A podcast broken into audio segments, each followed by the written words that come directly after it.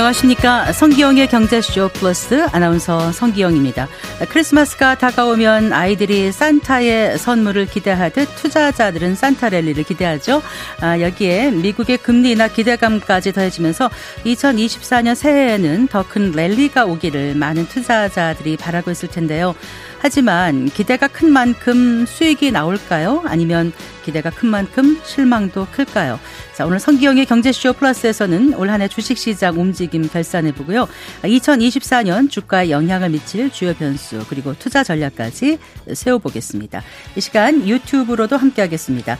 어, 두 분 이 자리에 모셨어요. 염승환 이베스트 투자증권 이사 그리고 홍춘욱 프리즘 투자자문 대표와 함께합니다. 어서 나오십시오. 네, 안녕하세요. 네, 반갑습니다.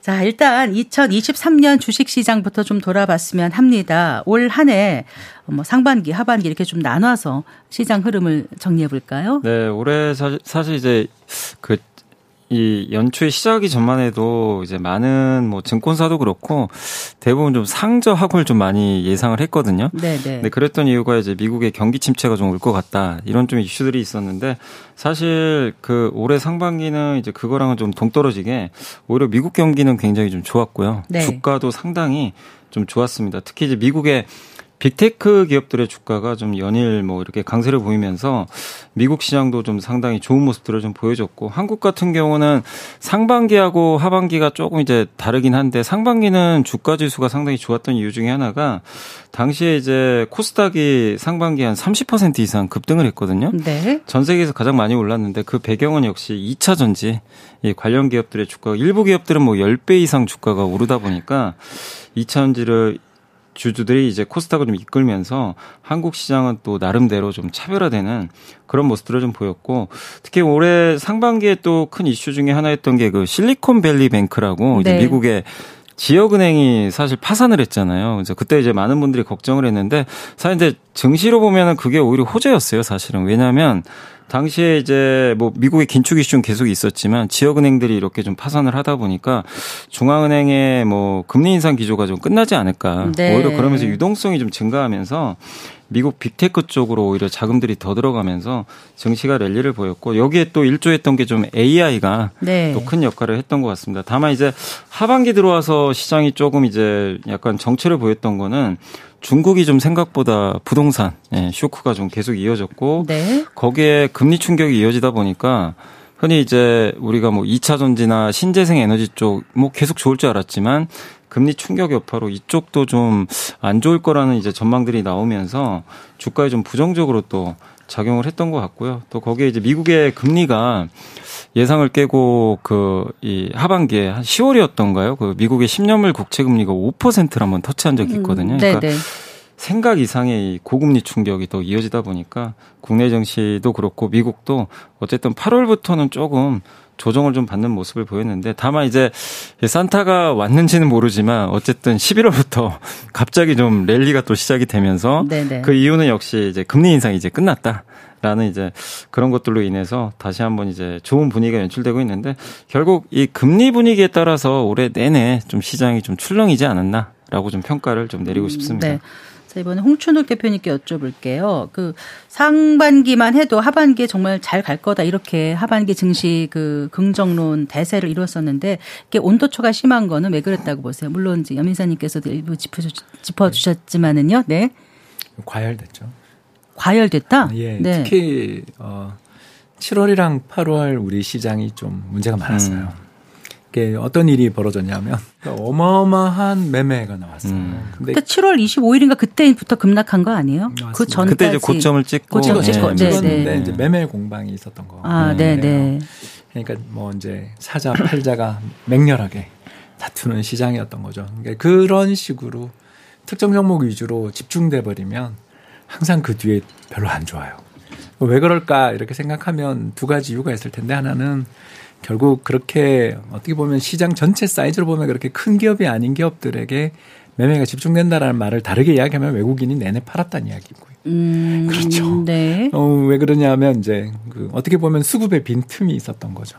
그러면서 외국인이 올해 내내 사실 그렇게 주식에 적극적인 매매를 가세를 안 했던 그런 것에 영향을 또 받았고요. 두 번째가 뭐냐면 신규 자금이 계속 유입이 돼야 개인 종목들이 가는데 네. 안타깝게도 이제 그때 상반기부터 이제 좀 이따 하겠지만 네. CFD 사건이나 영풍제지 사건이나 음. 뭐부터 시작해서 좋지 않은 사건들이 예, 좋지 않은 사건들이 계속 네, 네. 이어지는 가운데 예. 결국 주식 시장에서의 자금 유출이 반복됐던 거죠. 그러니까 자금은 네. 빠져나가는데 특정 종목만 신나게 이제 매매가 되고 오르고 하는 과정에서 진이 좀 빠져버린 여기에 음. 이제 미국의 외부 충격, 금리 상승이라는 충격이 온 게좀 네. 어떻게 본다면 이제 엎친 데 덮친 격이었다.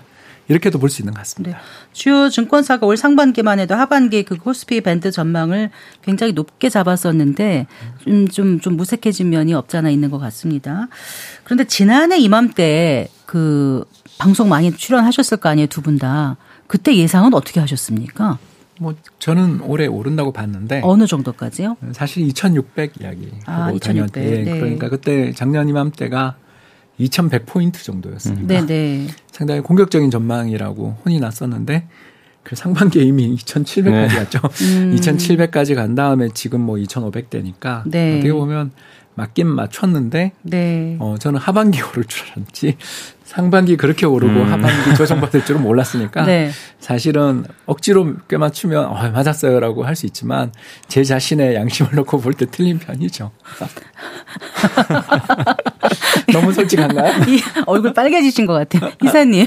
아, 이사님께서는 어떻게 전망하셨어요? 뭐 올해는 좀 맞춘 것 같습니다. 아, 네. 작년 연말에 이제 상고로 봤고요. 네. 상고 사실은 근데 하반기는 좀 애매했던 게 저희 이제 사실 저희 이제 회사에 또 리서치 센터가 있잖아요. 그래서 이제 그때 윤지호 센터장님도 그렇고 저희는 이제 상고 하고로 봤거든요, 사실. 아, 그래서 네. 이제 코스피 상단은 2,800까지는 좀 열어놨는데 네. 거의 근접은 했고 다만 이제 하반기 들어와서는 약간 좀 보수적으로 좀 바뀌었어요. 왜냐하면 이제 하반기 들어와서 미국의 금리가 좀 너무 높고 그러다 보니까 하반기도 장세가 그렇게 나쁘지 않을 것 같았는데 중국도 생각보다 좀 안 좋았고 그래서 하반기는 저희가 이제 이제 연초에 예상한 것보다는 좀 안 좋게는 흘러갔지만 어쨌든 상반기에 좋을 거는 좀 미리 좀 예측을 해서 좀 맞았고 어쨌든 이제 1년 내내 사실 작년에 너무 안 좋았잖아요. 근데 그게 또 네, 올해 상반기까지 계속 이어지리라고 보지 않았고 이미 음, 가격 조정을 충분히 받았기 때문에 상반기에는 기술적으로라도 충분히 반등할 걸로 봤기 때문에 저희는 이제 상고 하고로 좀 봤었고 네. 어쨌든 좀 상반기 괜찮았던 것 같습니다. 음, 네. 이미 그 염승환 이사께서 모두의 그 이제 우리 주식 시장의 변수를 조금은 짚어 주셨거든요. 조금 더 얘기를 좀 나눠 볼게요. 어떤 이슈가 가장 머릿속을 많이 스쳐 갈까요? 라더견 사건. 좋지 않은 거를 자꾸 네, 네 어쩔 수 없죠. 저도 네. 충격 받았고요. 네. 음, 원래 CFD라는 차익 결제해서 이제 거래하는 그런 상품이 있다는 건 잘 알고 있었지만 일반인들은 잘 몰랐을 것 같아요. 그렇지만 네. 이제 어, 제도랄까요? 규제를 비켜가기 위한 노력들은 계속되고 있었기 때문에 네. 어, 사실은 뭐 잘 알려진 상품이긴 했는데 아, 그렇게 이제 가치주라고 하죠. 어, 내재 가치는 뛰어난데 주가는 좀 눌려 있는 네. 네, 그런 기업들을 사모아서 그런 식의 대시세를 내다가 그렇게 한 방에 터져서 이제 그 음. 뒤로 음. 3일씩 4일씩 하한가를 가는 모습을 그때가 4월이었죠. 그렇습니다. 네. 네. 그런 모습을 보면서 아, 우리나라 주식 시장이 아직 안타깝지만 멀었구나. 네. 음, 그좀 쓴맛이 벌써 나기 시작한 거죠. 우리 투자자들 입장에서 보면 믿을 데가 없구나. 이게 어, 결의 기장에는 외국인 증권사, 외국계 증권사로 찍히니까 외국인인 줄 알고 사실은 좋아했거든요. 네. 그런데 알고 봤더니 세력들이고. 네. 음, 봤더니 뭐 수법도 80년대 수법이잖아요. 통장을 가지고서 자기들이 전부 다 기장을 하고 이렇게 네. 하는 걸 보면서 통정 매매라고 하는데. 예, 예.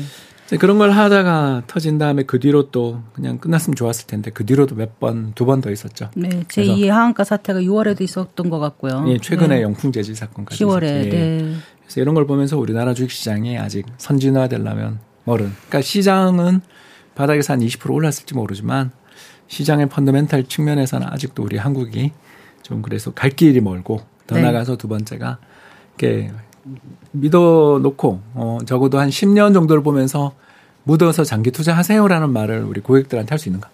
음. 아, 이런 사건이 벌어지는데 적어도 개별 종목 투자에서는 10년이라는 투자 기간 우량주 장기 투자하면 돈 벌어요 같은 이야기를 이제 우리나라에서는 하기 어렵게 됐다. 네. 네 그런 좀 쓴맛이 있는 그래서 내년에 정말 이런 일 없었다 싶어서 연말 정리 시즌이니까 한번 네. 이야기해봤습니다. 네, 라디오견 사태가 가장 크게 떠오른다고 하셨고요. 네. 염이사님께서는 아, 저도 사실 그게 제일 먼저 떠올라요. 아, 사실 뭐 너무나 네. 좀 충격적인 사건이었고 네. 이게 진짜 영화에서 한번 있었던 일이 진짜로 밝혀지다 보니까 또 거기에 이제 연예인도 연루가 되다 보니까 더 막 화제가 됐던 것 같아서 많은 분들이 좀 충격을 받았는데 근데 그걸 제외하고는 역시 저는 좀 가장 올해 좀 이슈 중에는 AI였던 것 같아요. 네, 누가 뭐래도 예, 그러니까 AI가 사실 꿈이었잖아요. 뭐 AI가 언젠가 인공지능 시대가 올 거다 했는데 그거는 실제 현실화되지는 않았거든요. 근데 이제 챗 GPT가 나오면서 네네. 네. 실제 그 엔비디아 실적에 잡히는 거 보면서 아 이제 진짜 꿈이 아니라 현실이구나. 네. 그래서 AI가 그려가는 미래에 또 우리나라 기업들의 실적, 미국의 빅테크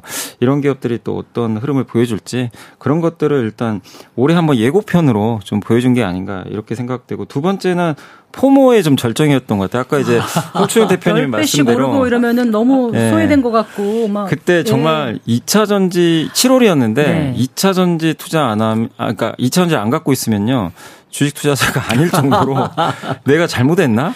맞아요. 그러니까 멀쩡한 기업도 주가가 빠졌어요. 그냥 2차 네. 전지로 쏠리니까 네. 이걸 사기 위해서 팔고 사서요. 또 네. 그럼 멀쩡한 기업은 더 싸지는데 그거를 참고 있기가 힘들죠. 개인 투자자들. 아니, 매일 보면 이차원지는 매일 급등하고 있는데 못 견디거든요.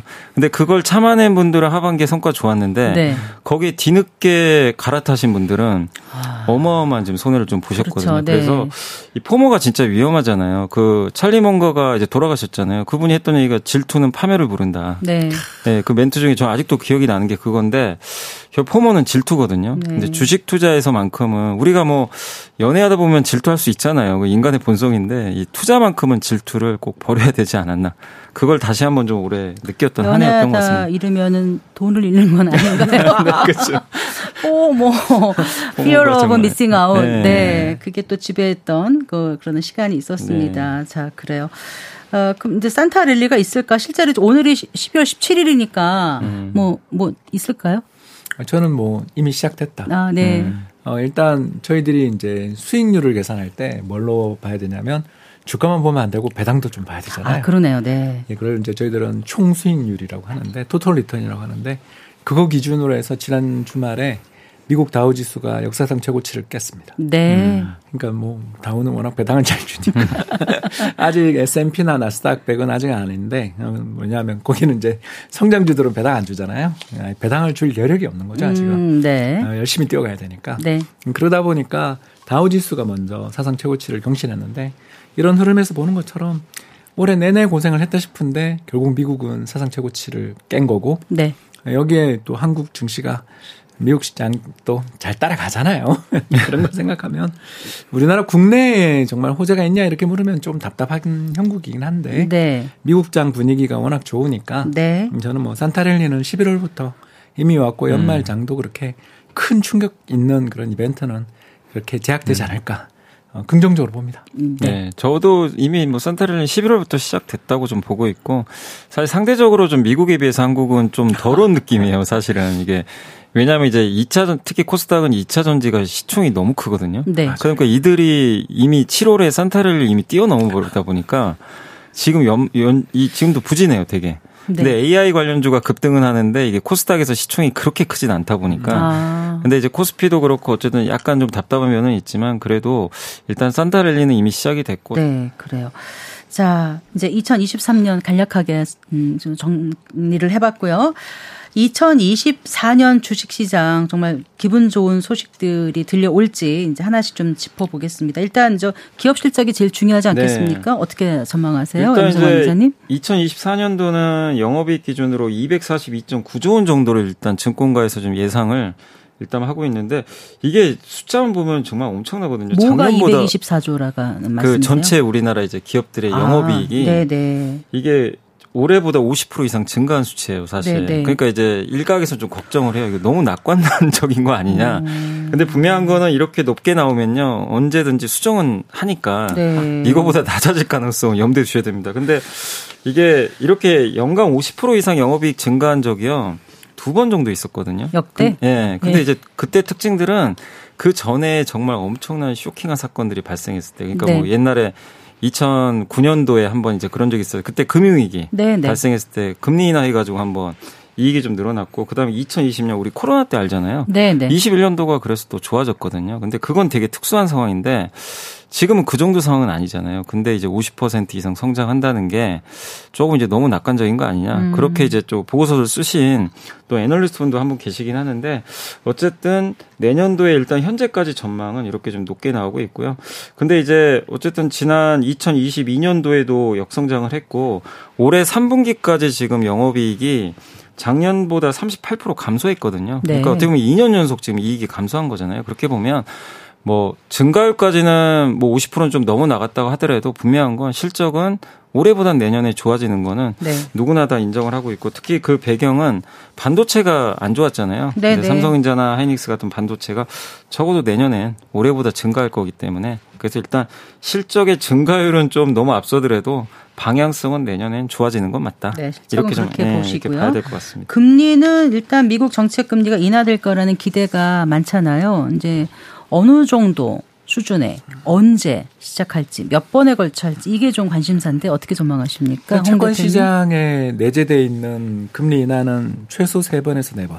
아, 서너 번. 네. 네 그러니까 지금 5.5니까 4.75 아니면 음. 4.5까지도 보는. 네. 왜 이런 이야기를 단호하게 할 수 있냐면 미국의 2년 만기 국채 금리가 4.5거든요. 네. 이게 왜 의미 있냐면 향후 2년간의 정책 금리에 대한 평균을 시장에서 거래하는 곳이 2년물 시장이죠. 네. 되게 짧은 시장이니까. 그러네요. 예, 거기가 4.5라는 건 이번에 이제 금리 인상 없고 이제 앞으로는 없고 내년에 이맘때까지 한 네 번 인상 인하합니다.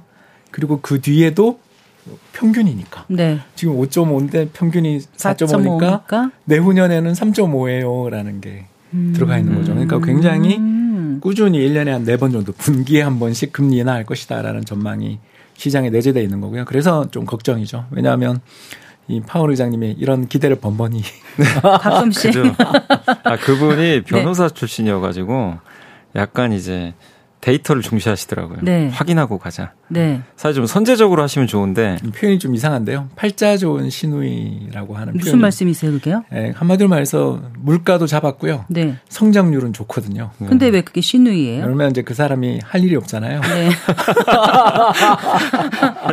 예, 이 사람이 할 일이 없어요, 지금. 요새 보면 네. 말들이 그냥 이게 뭔 말인가 싶은 말밖에 안 해요. 음. 그 말은 뭘 뜻하냐면 이 사람 입장에서 이제 남아 있는 건요. 네.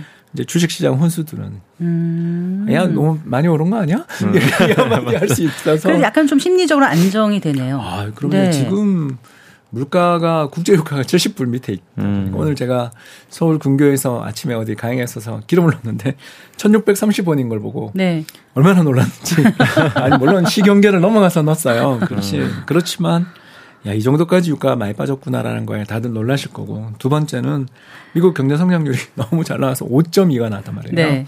그러면서 일자리가 20만 개씩 생기고 있고. 도대체 어느 나라인지 참 부러운 나라인데 이렇게 부러우니 이제 중앙은행 연준 입장에서는 이거 봐 내가 잘했어 일단 그분은 그렇게 굉장히 흥이 차오르실 거고 남는 건 시간인데 아직 금리 인하는 좀 남았잖아요 음, 그러니까 그걸로 훈수를 아 그래요. 자, 그럼 환율은 어떻게 보세요?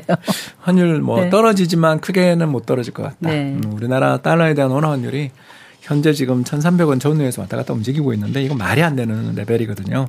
왜냐하면 이대로 가면 향후 1년간 우리나라 경상수지 흑자가 천억 불 정도 나올 것 같아요. 네. 한마디로 말해서 어, 수입 물가 좀 떨어졌죠. 환율 좋으니까 우리나라 수출들 늘고 네. 있죠. 플러스 나오고 있죠. 네, 수출 네, 맞는. 음, 네. 그러니까 이게 매월 지금 한 50억 불, 60억 불 흑자가 나다가 최근에 드디어 이제 80억 불까지 가고 있거든요. 이 정도면 1년에 천억 불이에요. 자, 1년에 천억 불씩 해외에서 외자가 계속 들어오는 나라가. 달러가? 예, 달러가 계속 들어오는데 이 말은 달러 공급이 많다는 뜻이니까. 그러면 네. 달러 공급이 많으면 어떻게 돼요? 그렇죠. 시장에서 달러 팔자가 많으니까 네. 팔자 많은 가치는 떨어지니까 네. 달러가 떨어지. 예, 원화값이 오르겠죠. 왜냐하면 네. 시소니까. 네. 그래서 달러 가치가 떨어지는 것은 제가 봤을 때 확률이 되게 높은데, 근데 왜 이렇게 잘 안 떨어져요? 이렇게 이렇게 모르면 결국 우리나라 내부 문제 뭐 이런 건 아니고 중국이죠. 네. 예, 중국이 저러다 사고 한번 치는 거 아닌가. 다들 걱정이 이제 좀 많은 게 이제 중국 입장에서 뭐 좀 이따 하겠지만 중국이 너무 어려워 보이잖아요. 네, 너무 네. 어려워 보이는 나라들이 경기를 부양하기 위해서 어, 못할 일들이 없어질 때가 있잖아요. 너무 힘들면 그때 종종 중국이 건드렸던 게 환율을 건드렸어요. 네, 네.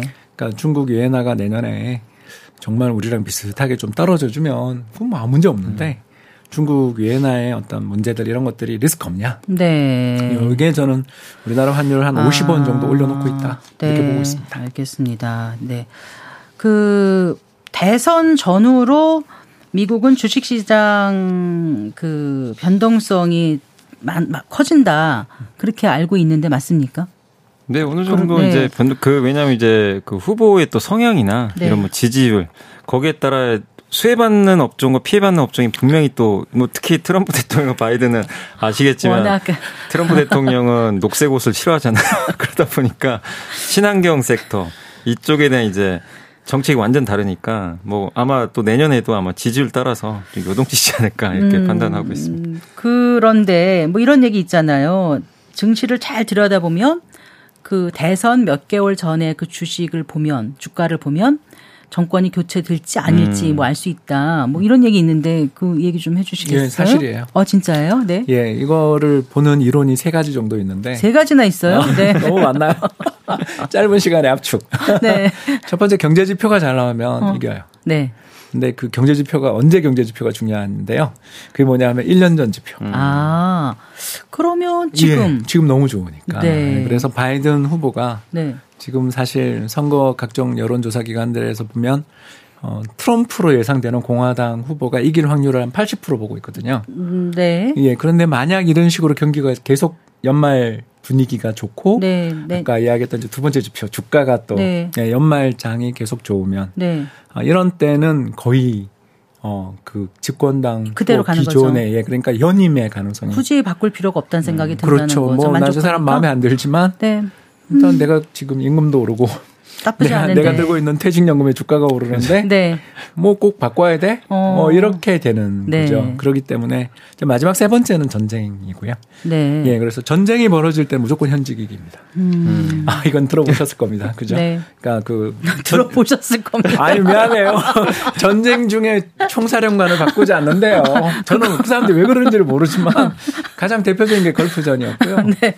어, 그 미국 사람들의 특성인가 봐요. 그래서 이 전쟁이 아무리 이상해도 불안하니까. 네, 전쟁이 딱 터지면 네. 대통령 현직 대통령이 거의 연임한답니다. 네. 그래서 이 세 가지 징크스가 있는데 지금 현재 전쟁은 뭐 아직은 안 보이지만 두 가지 징크스. 그러니까 직전 선거 있는 해 직전 해의 성장률. 네. 그리고 두 번째가 우리 염리사도 아까 이야기하셨지만 연말에 시장에 산타렐리 있으면 네. 다음 해 음. 대선에서 현직이 유리하다. 네. 이런 이야기들이 있습니다. 우리나라도 이제 대선은 아니지만 총선 있지 않습니까? 내년 내년 며칠이죠? 4월 10일인가 그런 네. 것 같은데 그 지금 테마주가 좀 약간 음 움직이고 있어요. 네. 네. 벌써부터 좀 사실 좀 약간 걱정은 되는 게 네, 예.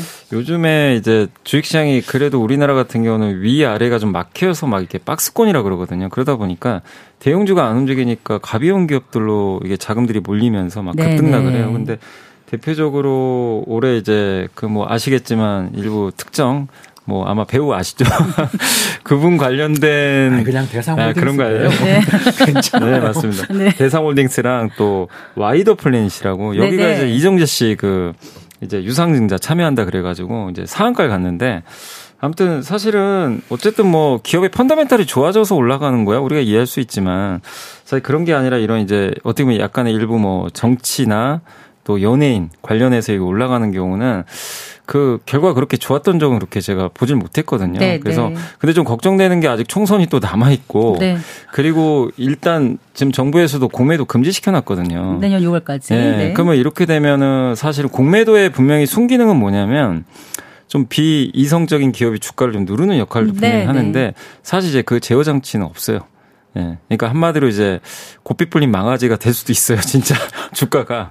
예. 네, 근데 그거를 누군가가 이 잡아줘야 되거든요. 네. 근데 그런 역할을 할 수 있는 게 사실은 그렇게 지금 이제 제도적으로 없는 거죠. 금지가 됐기 때문에. 예. 그래서 아마 제 생각엔 어쨌든 개인적으로 조심은 하셔야 되겠지만 내년 4월 총선 전까지 정치 테마주들은 아마 계속 좀 움직이지 않을까 그렇게 좀 예상을 하고 있습니다. 네. 자, 성기영의 경제쇼 플러스에서는 올해 주식시장 흐름 어땠는지 살펴봤고요. 또 2024년 주가에 영향을 미칠 주요 변수들 어떤 것들인지 전망해 보고 있습니다. 홍춘욱 프리즘 투자자문 대표, 염승환 이베스트 투자증권 이사와 함께하고 계십니다.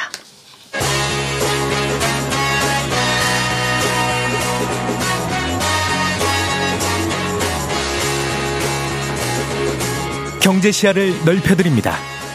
투자의 지름길을 안내합니다. 돈 되는 정보를 발견하는 시간. KBS 1라디오 경제쇼.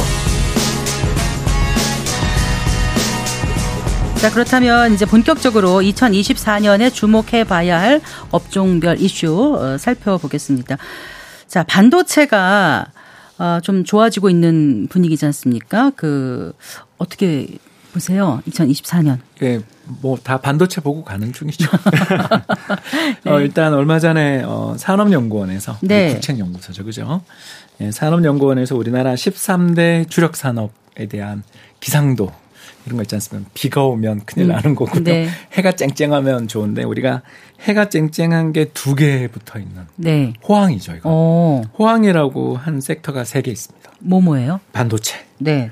그다음 두 번째가 조선. 아. 그리고 마지막 세 번째가 정보통신기기 스마트폰이죠. 네, 네. 그러니까 이 세 개가 이렇게 같이 불이 들어온 게 2010년 이후 처음이거든요. 오, 네. 그래서 이, 이 전망이 뭐 무조건 맞다는 보장은 없지만 이렇게 그 굴뚝 산업의 대표인 조선과 네. 정보통신 산업에 어떻게 총괄할 수 있는 스마트폰과 반도체가 네.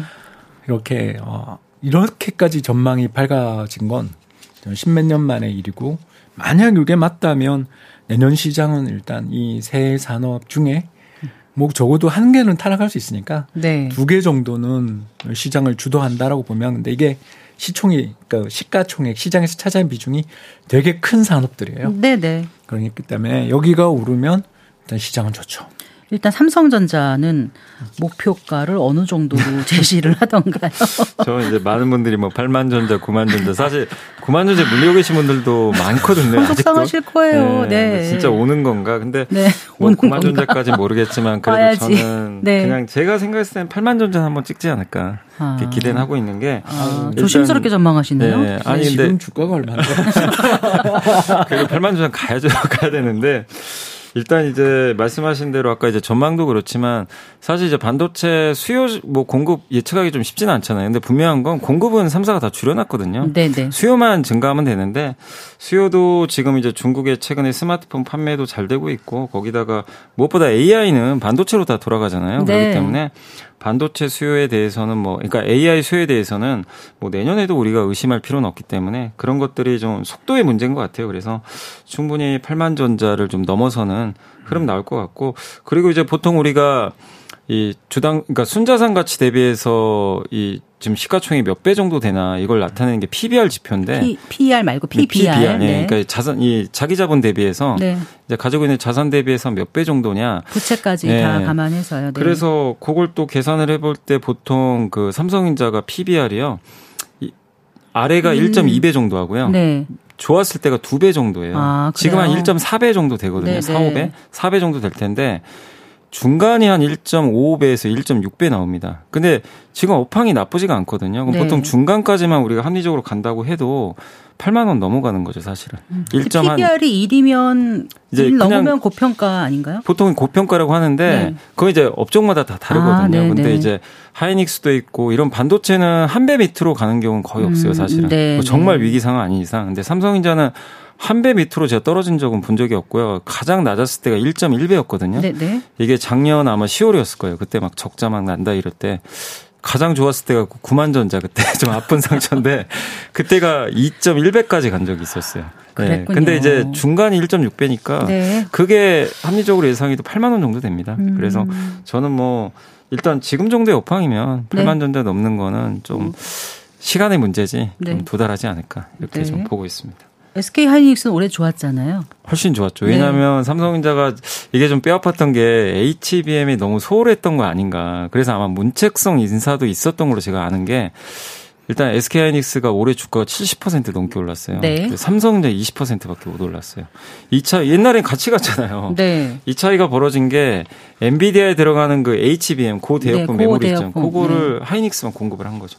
삼성전자 그러니 어쩔 수 없었죠. 네. 근데 네. AI 시대에 이걸 공급을 못 하다 보니까 시장은 하이닉스의 손을 들어주면서 근데 내년에는 이제 삼성하고 마이크론이 또 반격을 한다고 하니까 네. 그거 여하에 따라서 하이닉스를 추격을 할지 네. 아니면 계속 벌어진 상태로 있을지 그건 좀 한번 음. 지켜봐야 될 것 같습니다. 그 배터리주라든가 뭐 친환경주 이런 쪽은 어떨까요? 그쪽은 사실 이제 올해 하반기부터 좀 안 좋았던 게 네. 일단 여러 이유가 있지만 금리 영향이 좀 제일 컸고요. 금리. 금, 예, 네. 금리가 올라가니까 실제로 뭐 이 뉴스 나온 것도 보니까 덴마크의 풍력 발전 회사 중에 오스테드라고 있거든요. 굉장히 큰 회사인데 이 회사가 미 뉴저지에 개발하던 풍력 그 두 개 사업 이거 중단시켜 버렸어요. 아. 왜냐하면 이제 금리가 너무 높으니까 이게 채선성이 안 맞는 거죠. 네. 거기다가 전력 인프라도 지금 미국 같은 게 많이 깔려 있지가 않아요. 그러니까 이게 전력을 만들면 뭐 합니까? 인프라에 깔아가지고 전력 송배전을 해야 되거든요. 네.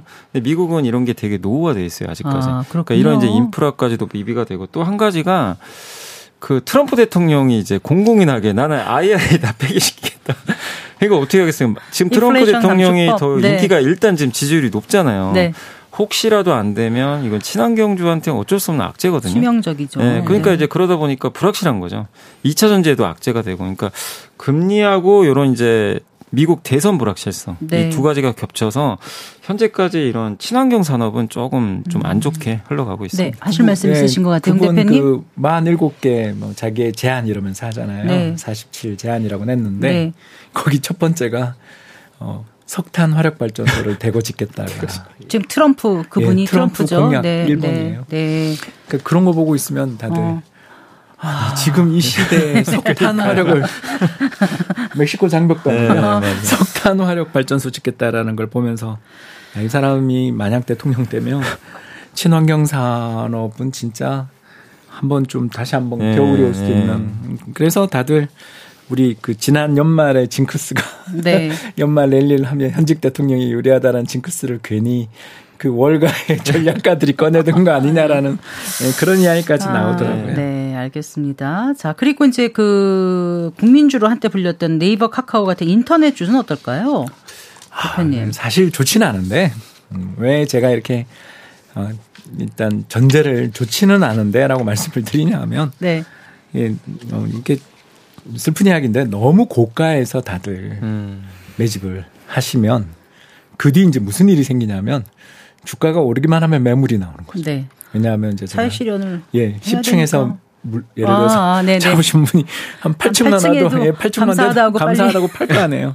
네. 그러니까 그게 지금 제일 문제인 거죠. 그러니까 우리가 BBI지 배터리 인터넷 게임 뭐 이런 식으로 해서 바이오 이런 어떤 거대한 시장의 테마가 불붙으면서 2021년을 화려하게 불태웠던 기업들은 네. 안타깝지만 죄송합니다만 네. 시장에서의 자금 순환에서 다시 한번 그때 같은 거대한 개미 자금들이 들어오면 이건 희망이 있어요. 그런데 어, 좀 고갈되고 있는 면이 있다라고 지난번 말씀드린 것처럼 일단 신용융자도 잘 안 되고 이제 아이고 신용융자 예, 뭐 반대 매매도 많이 나왔고 네. 이 과정에서 상처를 입으면서 이제 나 주식 안 한다. 접으신 분들은 많은데 과연 예전의 테마까지 다 한 번씩 물이 밀물이 들어갈 것인가라고 하면 네. 어, 그건 좀 아니다. 다만 이 음. 기업들의 좋은 점은 그래도 희망이 있는 규제에 대한 문제들은 좀 있지만 조금 반등되지 않았나요? 그렇습니다. 반등에 네, 반등에 성공은 했는데 이제 갈 길이 너무 멀다 보니까 그래도 낙폭이 과대한 것들은 기술적으로 좀 반등하지 않나요? 경기가 회복된다 네, 그러면 그래서 실제로 근데 이제 이들 기업들도 올랐던 11월부터 좀 상당히 좋았거든요. 그러니까요. 카카오 그 네. 배경이 네. 역시 금리예요. 미국 금리가 확 낮아지니까 역시나 이쪽으로 또 이 물들이 들어가면서 좋아졌고 네, 네. 그다음에 사실 이제 그런 논리도 있었어요. 더 이상 나쁠 게 뭐가 있냐. 약간 그런 논리 있잖아요. 카카오가 국민 국 민주였다가 국민 믹삼주로 바뀌었잖아요.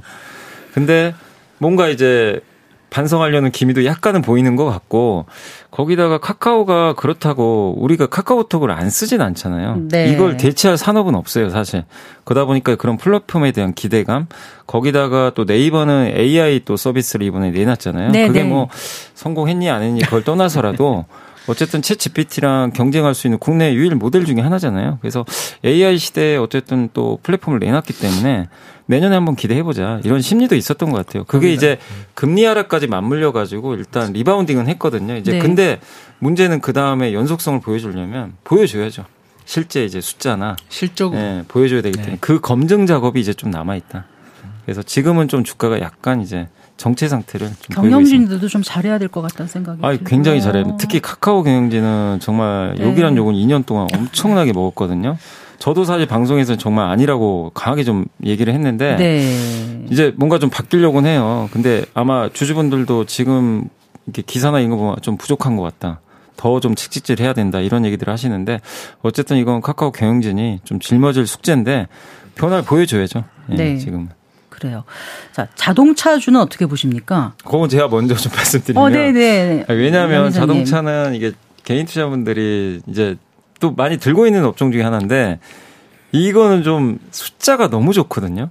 너무 좋아요. 그러니까 지금 올해 삼성전자보다 돈을 더 벌었다고 하잖아요. 네. 현대차가. 이런 일은 거의 없거든요. 실적은 좋은데. 근데 주가는 안 갑니다. 2022년도하고 지금하고 실적은 훨씬 많이 증가했는데 주가는 오히려 그때보다 빠져 있어요. 근데 그 이유가 뭐냐면 약간 이제 이런 느낌이죠.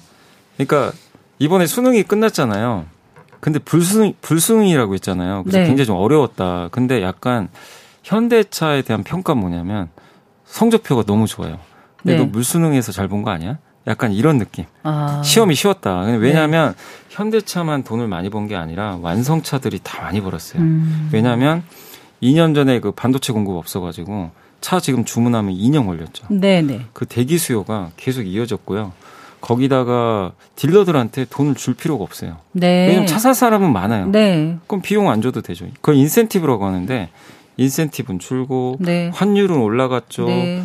그러니까 이제 굉장히 쉬운 상태에서 물론 뭐 현대차의 노력을 제가 비하는 게 아니라 환경들이 완성차한테 다 우호적이었어요, 되게.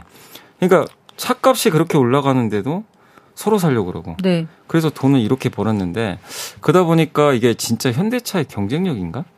아니, 그러니까 단순히 기업 실적이 좋으면 주가가 올라간다고는 다른 그게 아니에요. 진짜 네. 경쟁력. 그러니까 남들은 네. 못 버는데 현대차만 많이 벌었다.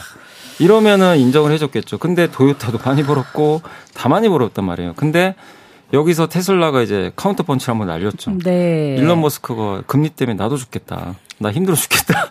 이렇게 한다는 얘기 뭐죠? 할부 금리가 이제 네. 온다는 얘기죠. 그러면 네. 이제 자동차 수요가 줄 가능성이 있고요. 그러다 보니까 이제 시장에서는 지금 버는 돈을 연속적으로 이제 이거 유지 안 될 것 같다. 야, 너네 지금 잘 버는 건 인정하겠지만 어려운 이제 불수능으로 바꾸면 너 어떡할래? 음, 돈벌 수 있어? 네네. 네. 약간 이제 이런 느낌이에요. 그러니까 이제 억울할 수 있어요. 주주분들은 아니 이렇게 돈 잘 버는데 주가 안 가니까 거기다 또 한 가지가 전기차 점유율이 완 그 내연 기관보다 점유율이 좀 낮아요. 네. 전기차가 점유율이 더 높아야 되거든요. 근데 이걸 보여달라는 거죠. 전기차에 대한 판매 증가. 이거를 현대차도 보여주고 싶지만 안타깝게도 지금 전기차가 또 안 좋죠 상황들이 그래서 시장은 이제 이런 이유들 때문에 지금의 숫자가 아니라 뭐 여기 홍춘희 대표님도 계시지만 주식은 미래를 반영하잖아요 사실 그러니까 미래에 대해서 시장이 지금 확신을 못 하고 있다. 네. 그게 현대차에 좀 억울하기도 하지만 시장이 좀 냉정한 평가 아닌가 이렇게 음. 좀 그래서 주가는 상당히 좀 부진한데 저 개인적으로는 그래도 내년 하반기에 미국에 전기차 공장 하나 완공되거든요, 조지아. 네, 네. 그래서 하반기엔 좀 나아지지 않을까 그렇게 그래요. 생각을 하고 있습니다. 자 그리고 미국의 그 빅테크 Seven Magnificent 이렇게 발음들 하더라고요. 어, 자, Magnifi- Magnificent Seven 7 이게 내년에도 질주할 수 있을까? 이 전망 좀 부탁드릴게요. 예, 뭐 저는 질주한다고 보는 거죠. 그러니까 네. 내년을 낙관하는 건데. 음.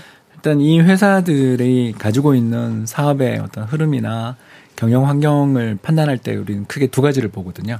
첫 번째가 뭐냐면 방금 우리 염 이사가 이야기 잘하신 것처럼 남들 되게 돈 못 벌 때 혼자 돈을 벌 수 있는 능력을 가지고 있는가. 네, 그게 네. 테슬라의 네. 질주를 가져왔잖아요. 네, 네, 그래서 이런 독보적인 경쟁력을 가지고 있는가. 그리고 두 번째가 이런 Magnificent Seven 같은 기업들의 또 대부분의 공통점이 뭐냐면 성장 산업에 있는 주도주들이기 때문에 경쟁자가 오는 걸 떨어뜨리기 위해서 음. 엄청나게 투자를 하거든요. 그렇죠.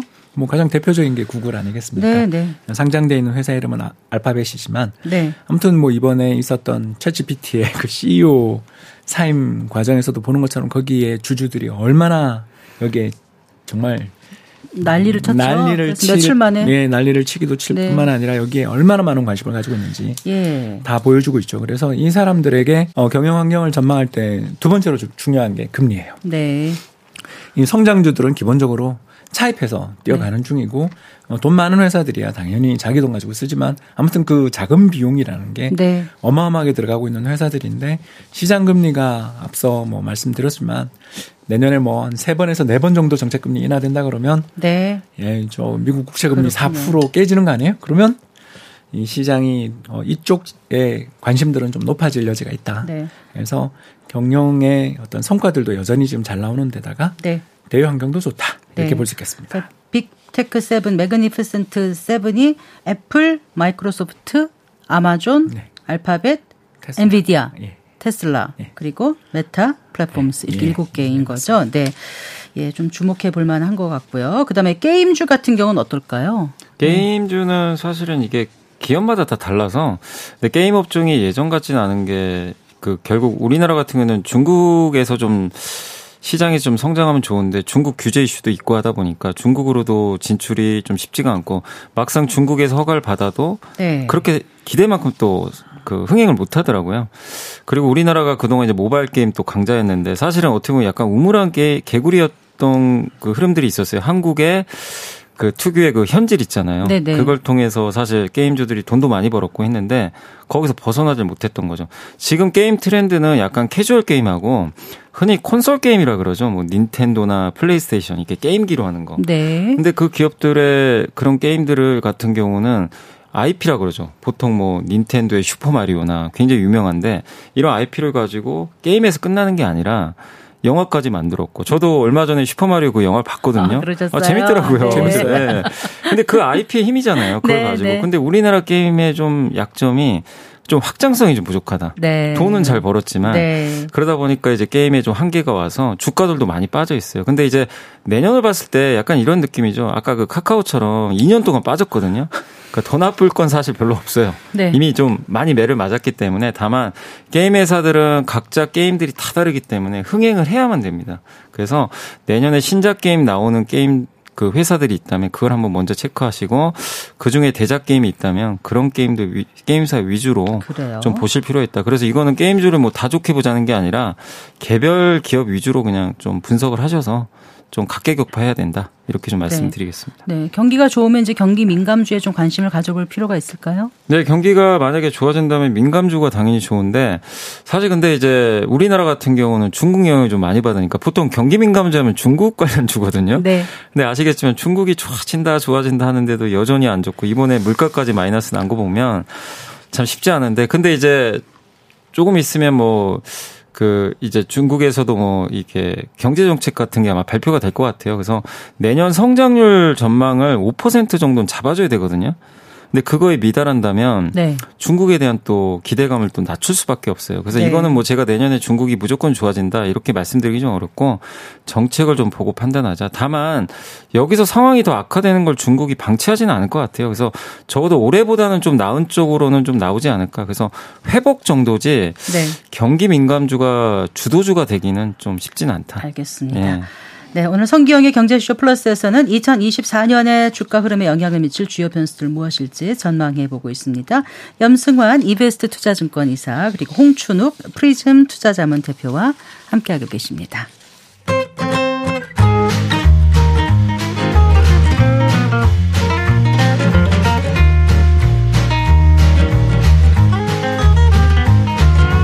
경제 맛집 투자 핫플 지금은 돈 벌기 딱 좋은 시간. KBS 일라디오 경제쇼.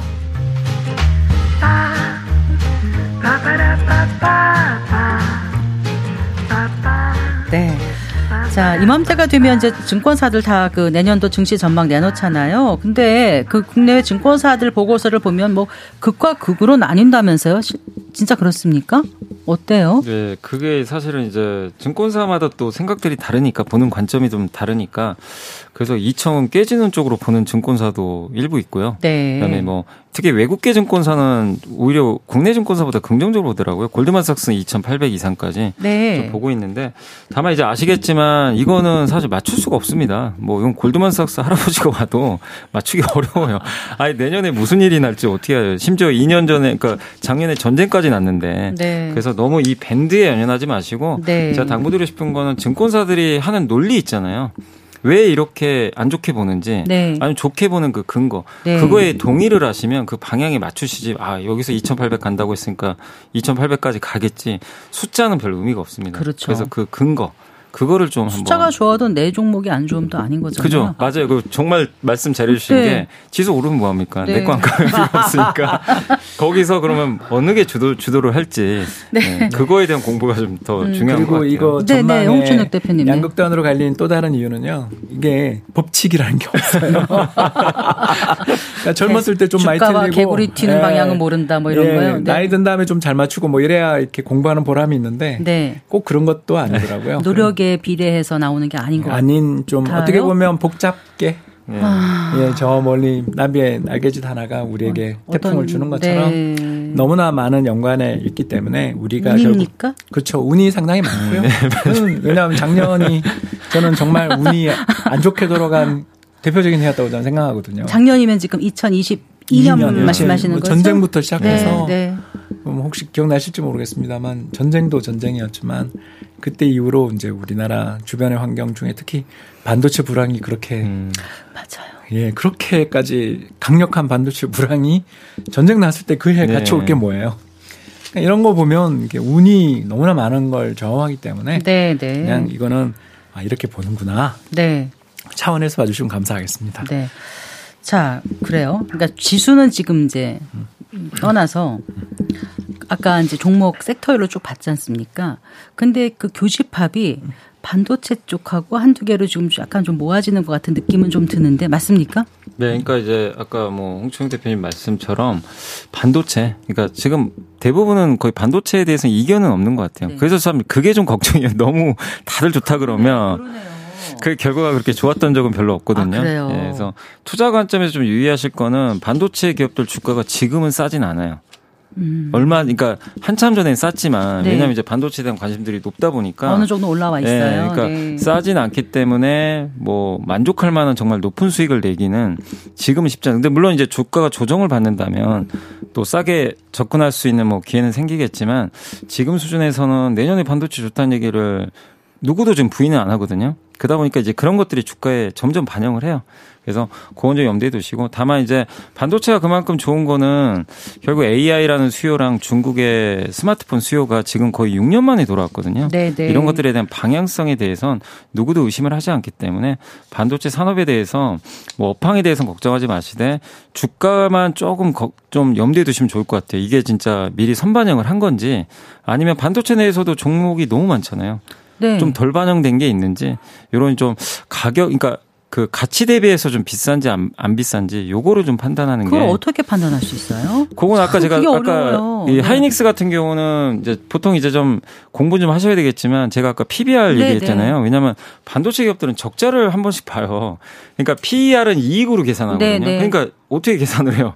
그러다 보니까 이제 자산 가치로 PBR로 계산을 많이 하는 게 네. 공통된 부분이니까 그래서 PBR 봤을 때 밴드가 있어요. 네. 그래서 그것처럼 하이닉스는 이미 밴드죠. 상단까지 가 있거든요. 네, 네. 상대적으로 삼성은 좀 싼 거죠. 아, 까 말씀드린 대로 네. 그렇게 좀 과거 밴드를 보셔가지고 좀 네. 판단하는 게 그나마 좀 합리적이지 않나. 보고서 보는 팁이에요 이게. 아 그렇군요. 보고서에서 목표 주가가 몇만 원 이건 아무도 안 봐요. 네. 네.